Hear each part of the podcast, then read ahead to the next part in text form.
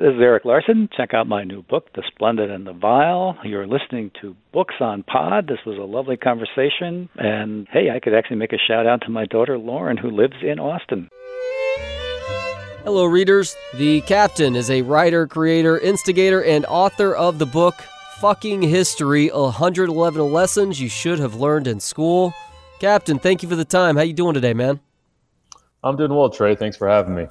Absolutely. So let's get right into this. I'm going to ask you about some of these 111 lessons you should have learned in school. And I'll be honest, I wasn't even close on most of these. There were maybe one or two that I actually knew, but uh, you stumped me on most of them. Let's start with King Peter I of Portugal. Who is he and why is he a great example of the need for all of us to find someone who is proud to be with you and wants to show you off in public? So this is the beauty of writing a book like this is people expect you to know these off the top of your head after you've crammed so many lessons in. You know, in myself, I kind of do have to refer to them um, back in my book. But I, I believe the one you're referring to is Peter, whose father had his lover beheaded. And so once his father passed and he assumed the throne and became king himself, his first order of business was enacting some much needed revenge. He found the men who were in charge of beheading his love, and he had their hearts cut out while they were still alive, something he took great pride in himself. And then he went on to exhume her body from the ground, dress it up like a queen, and sit her next to him on the throne, where he then proceeded to have all the nobles and townsfolk come by and kiss her hands as the rightful queen, because as he said, you know, she was his first and only love. And he later went on to become a king known for absolutely brutal torture methods, and he took way too much pride in you know, being kind of an emo, an emo kid and taking things a little too far. But yeah, definitely. Um, I think the story reflects kind of something everyone's searching for, just in a very morbid way. I mean, you want someone who's going to go out of their way for you. You want someone who's going to, you know, be willing to, you know, even upset their family or others around them because they feel strongly enough about you. And I think that story epitomizes that to an extreme extent. Um, something that you know I, I, find fascinating, like I do most of these stories, and you know, the whole premise of this book was taking these stories throughout time, you know, whether they happened hundreds of years ago, thousands of years ago, and showing people that we're really no different today. It doesn't matter what era we're living in. Everyone has heartbreak, everyone has troubles with love, everyone has arguments with their family. You know, you go through times of depression, times of achievement, and you can learn from the people in the past with these extreme examples. And again, I think people today tend to feel like the world is a horrible place when it's like, no, no, no, no, no. You look at the stuff we did to people hundreds of thousands of years ago, and trust me, the world is very tame compared to how it used to be. And so that was kind of the whole take with the book was taking, you know, an, an approach of learning from the past to apply it to your today in fun ways that you probably weren't taught in school. And like you said, I mean, I tried very hard to find stories that I didn't think a lot of people knew about or hadn't heard about. And, you know, the book is predominantly um, stories of, of, of, females because unfortunately, I think those stories are the ones that haven't been told enough. And so I found it interesting to research myself. I found them interesting to learn about myself and hope that readers would as well. Where are you finding some of these nuggets? Because there are some pretty incredible stories in here that don't come anywhere close to most history books. I mean, you're having to do deep dives at the library or just finding yourself down rabbit holes on the internet that are leading to these things? It's a little bit of both. The book actually, I never intended to make this a book, to be honest. Um, I had a pretty uh, large Instagram, social media following for the past five years.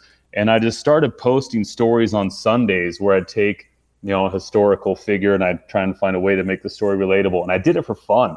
And I was going down rabbit holes. I was reading books. You know, I'd see a clip of something on History Channel, and I'd be like, "Damn, wh- why aren't more people talking about that?" And I'd find a way to research deeper myself. Uh, I was working at an advertising agency when I first started doing this back in about 2015. I had a colleague who used to work for MSN back when it was, you know, the primary news engine, and he helped me with dig up a lot of this stuff and helped me source a lot of things. And so it really started as a hobby. I thought it was a funny way to to make history relatable, and then after a couple of years of doing it and having so many stories and you know characters and themes developed i was i was talking with my dad one time and he's the one that really kind of pushed me to put it into a book have you always been fascinated by history or is that something that developed over time in high school or college or sometime beyond that I don't think it developed until college, to be honest. I think, like most of us, I found history pretty boring because we were taught all the same things over and over. And I never remember a time in junior high or high school that I, I looked forward to my history courses. Um, I grew up in Utah, and so a lot of my history is local state history, was which was a lot of you know pioneer history stuff like that. And I, I never really gave a shit. Occasionally, hear something that was cool, but really it wasn't even school. It was just my own personal research, like hearing some stories, like I said, and I'd be like, damn, that's fucking badass. That person went through that. You know, like like Keith Pina, for example, like that dude, like it's it's just cool and fascinating to hear that. And I I personally find it intriguing and I just started really digging into it myself probably in my my twenties. So for a long time in the Middle Ages, people weren't allowed to divorce. As you point out, a woman had to literally poison her husband to get out of a prearranged marriage to kin or a family friend because it was beneficial to the bloodlines. What changed in the mid 16th century in France that benefited these women in these loveless marriages?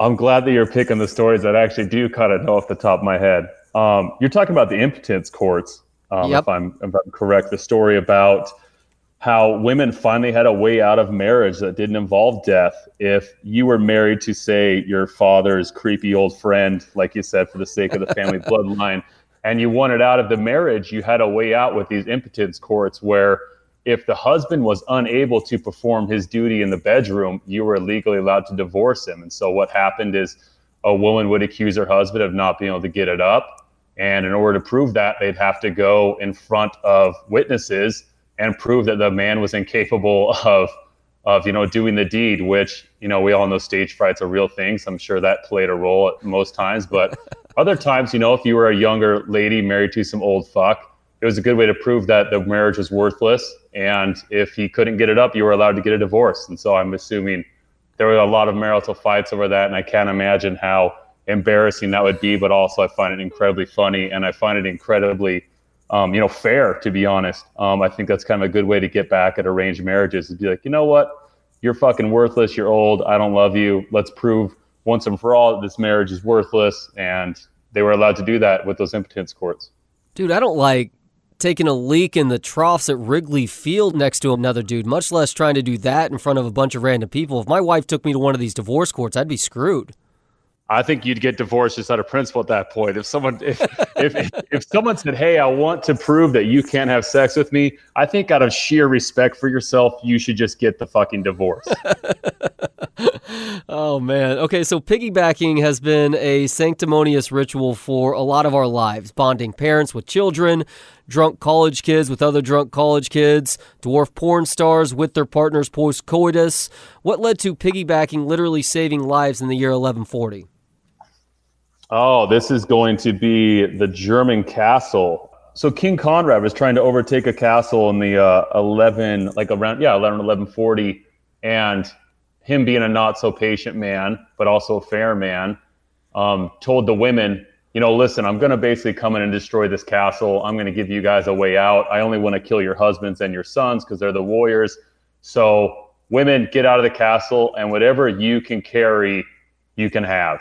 And the women being smart and obviously you know loving their husbands chose to piggyback their husbands out and so line after line of women came out of the castle carrying their husbands on their back and the king was stunned at first but as a king should do he stuck true to his word they evacuated the castle saved their husbands lives and then he got what he wanted which was the castle in the first place without having a bunch of bloodshed in the chapter that is titled Fear of Missing Out, there's FOMO, and then there's actually missing out on something incredible. Why is Frank Hayes a sad example of this in the world of horse racing?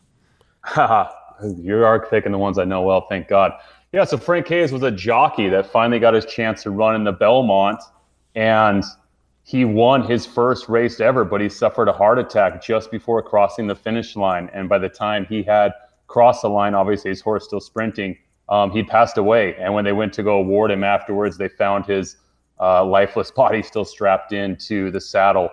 And so, literally, he missed out on the biggest moment of his life. Finally, had his first major win, and he didn't even get to fulfill it or achieve it because, you know, like I said, he had a heart attack shortly before crossing. What does Mark Twain have to do with the elastic bra strap? Dude, what doesn't Mark Twain have to do with the elastic bra strap? I mean, Mark Twain Um, if you've if you noticed in the book, Mark Twain is the only person who appears multiple times, and that's because I've always had kind of an affinity for Mark Twain. Uh, growing up, my mother got me started early on some of the classic novels, and some of his were the first books I read. I remember being in second third grade reading Mark Twain books with my mom, and you know, I, have always found him to be a very interesting man. Whether it was the fact that you know you can read about he lay in his bed and faced the headboard instead of the footboard because he thought the headboard was more interesting to look at. He had three dogs that he named I know, you know, and don't know. So Mark Twain always had these cool eccentricities about him, and he's actually the man who patented the elastic clasp for um, clothing. And you know, he originally, I'm sure, used it for something along the lines of suspenders or pants but it is that same elastic strap and clasp that later went on to be used in you know common bra straps.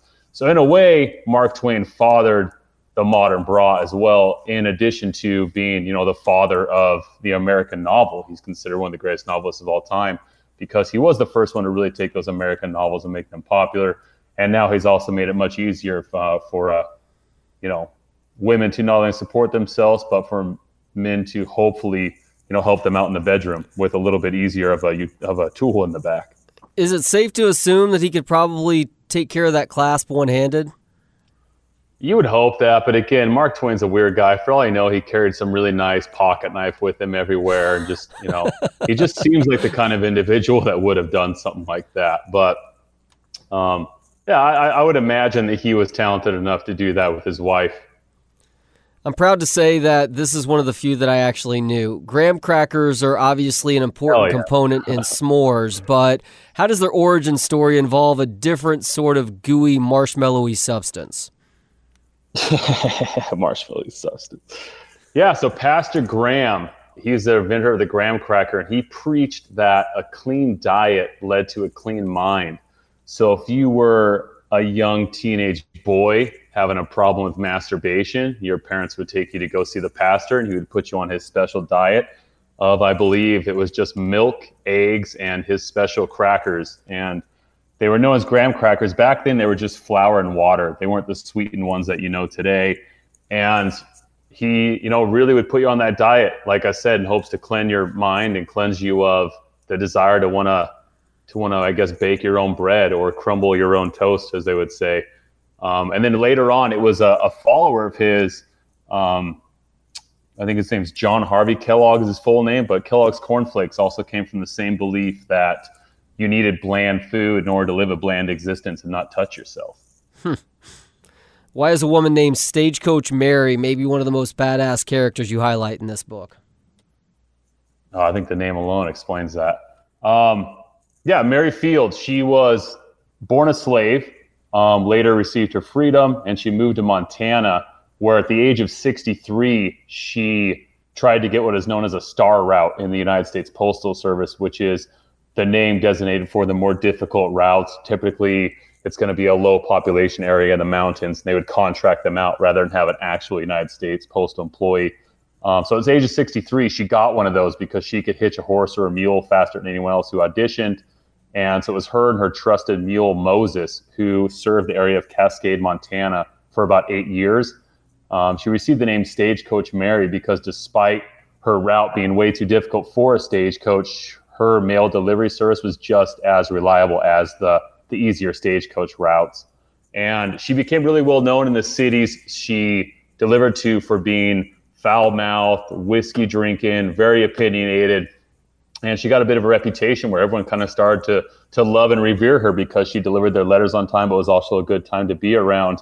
So when she passed away, um, the town actually shut down for the day, and it was the largest funeral in attendance um, for her her big day.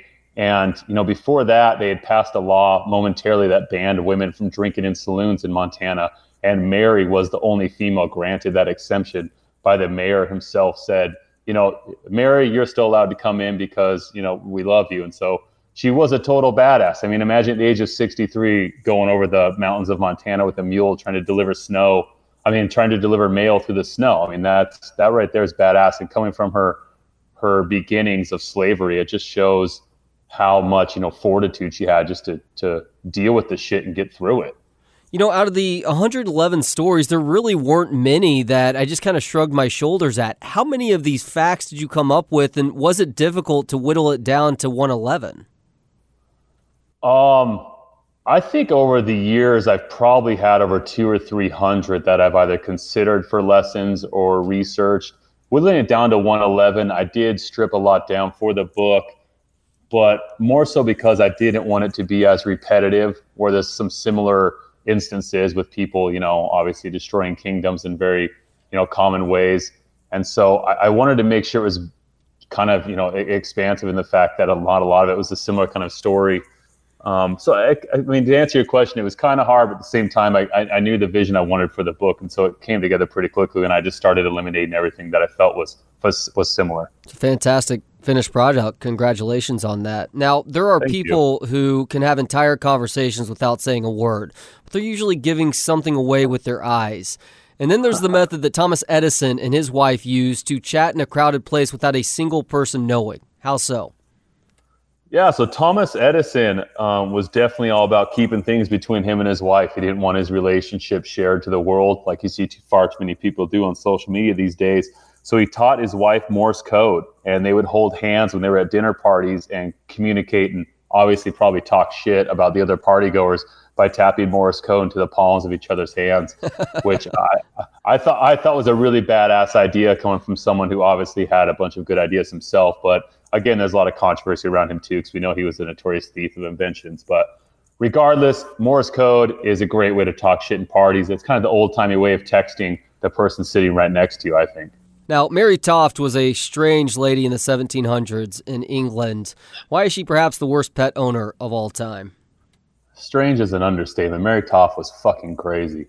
Um, Mary Toft, I think, you know, Mary Toft, like a lot of people these days, was very desperate to be famous. Um, so she found a way to do that by giving birth to bunnies. Um, that she would legitimately stuff pieces of bunnies or you know dead bunnies up her her vagina and then pretend to give birth to them and she did it in such a convincing fashion she tr- tricked a lot of physicians into believing that she was indeed somehow becoming impregnated with rabbits whether through dreams at night or some other kind of weird mystical force she got the attention of nobles royals politicians and it wasn't until a politician called her out on it that it finally came to light that she had just been stuffing dead bunnies up there and it was actually her husband that was doing the bunny purchasing for her. And I think I can't remember. It's a, it's a dozen or more that she successfully birthed in front of people to really live this lie and gain some notoriety from being a, a nobody in a small town in England to being, you know, somebody that everyone thought was capable of having some some sort of power. That's a pathetic level of cucking by her husband, too. By the way.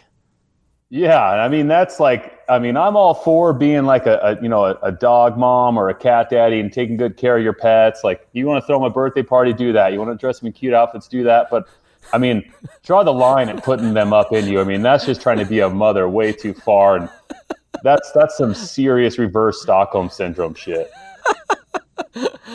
it is indeed. All right, uh, nachos are a simple but brilliant food creation. Who invented them and when?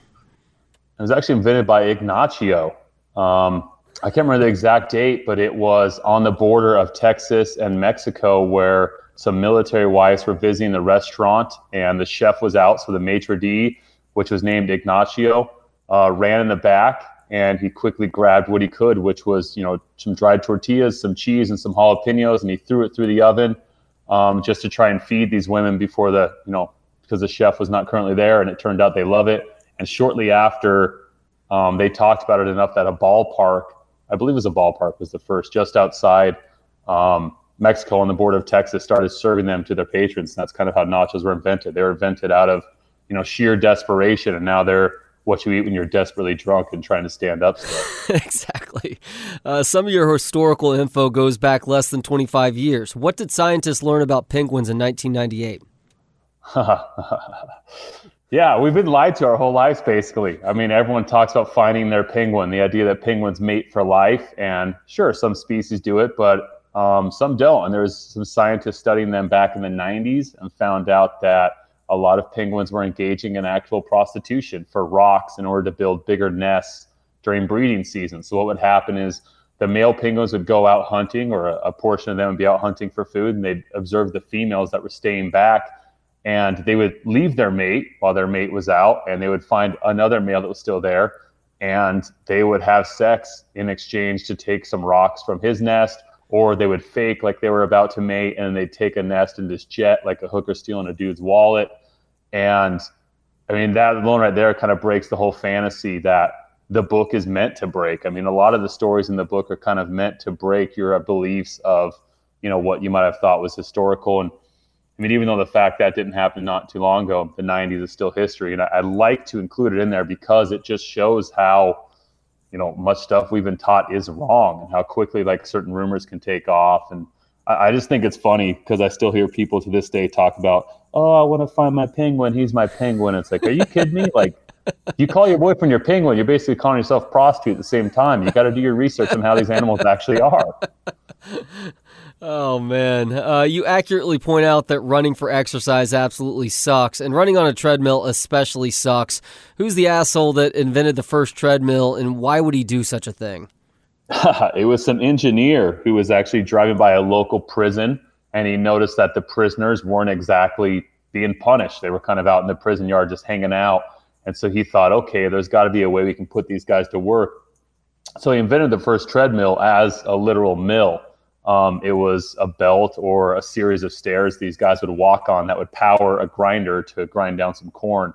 And so it served dual purpose. It punished the guys, but also served a service by grinding corn for the community. And it just proves that punishment. Uh, I mean, treadmills are it's they suck because they're punishment. They were invented to literally punish prisoners. And somewhere along the line, some guy got a great idea to to show off some abs and say, "Nope, you can look like this." you know, it's literally a prison sculpted hard bod at that point, and it just completely changed how the machine was marketed from being a punishment device to being something that everyone you know had in their homes through the 90s. I haven't seen a treadmill in someone's house in probably 10, 15 years. No, it's all shifted to the Peloton bikes now, right? Yeah, I see bikes, but I haven't seen. God, I really haven't seen a treadmill in a long time. Even going to the gym now, people don't get on the treadmills anymore. They do the stair steppers or the ellipticals. I mean, people realize treadmills just flat out suck.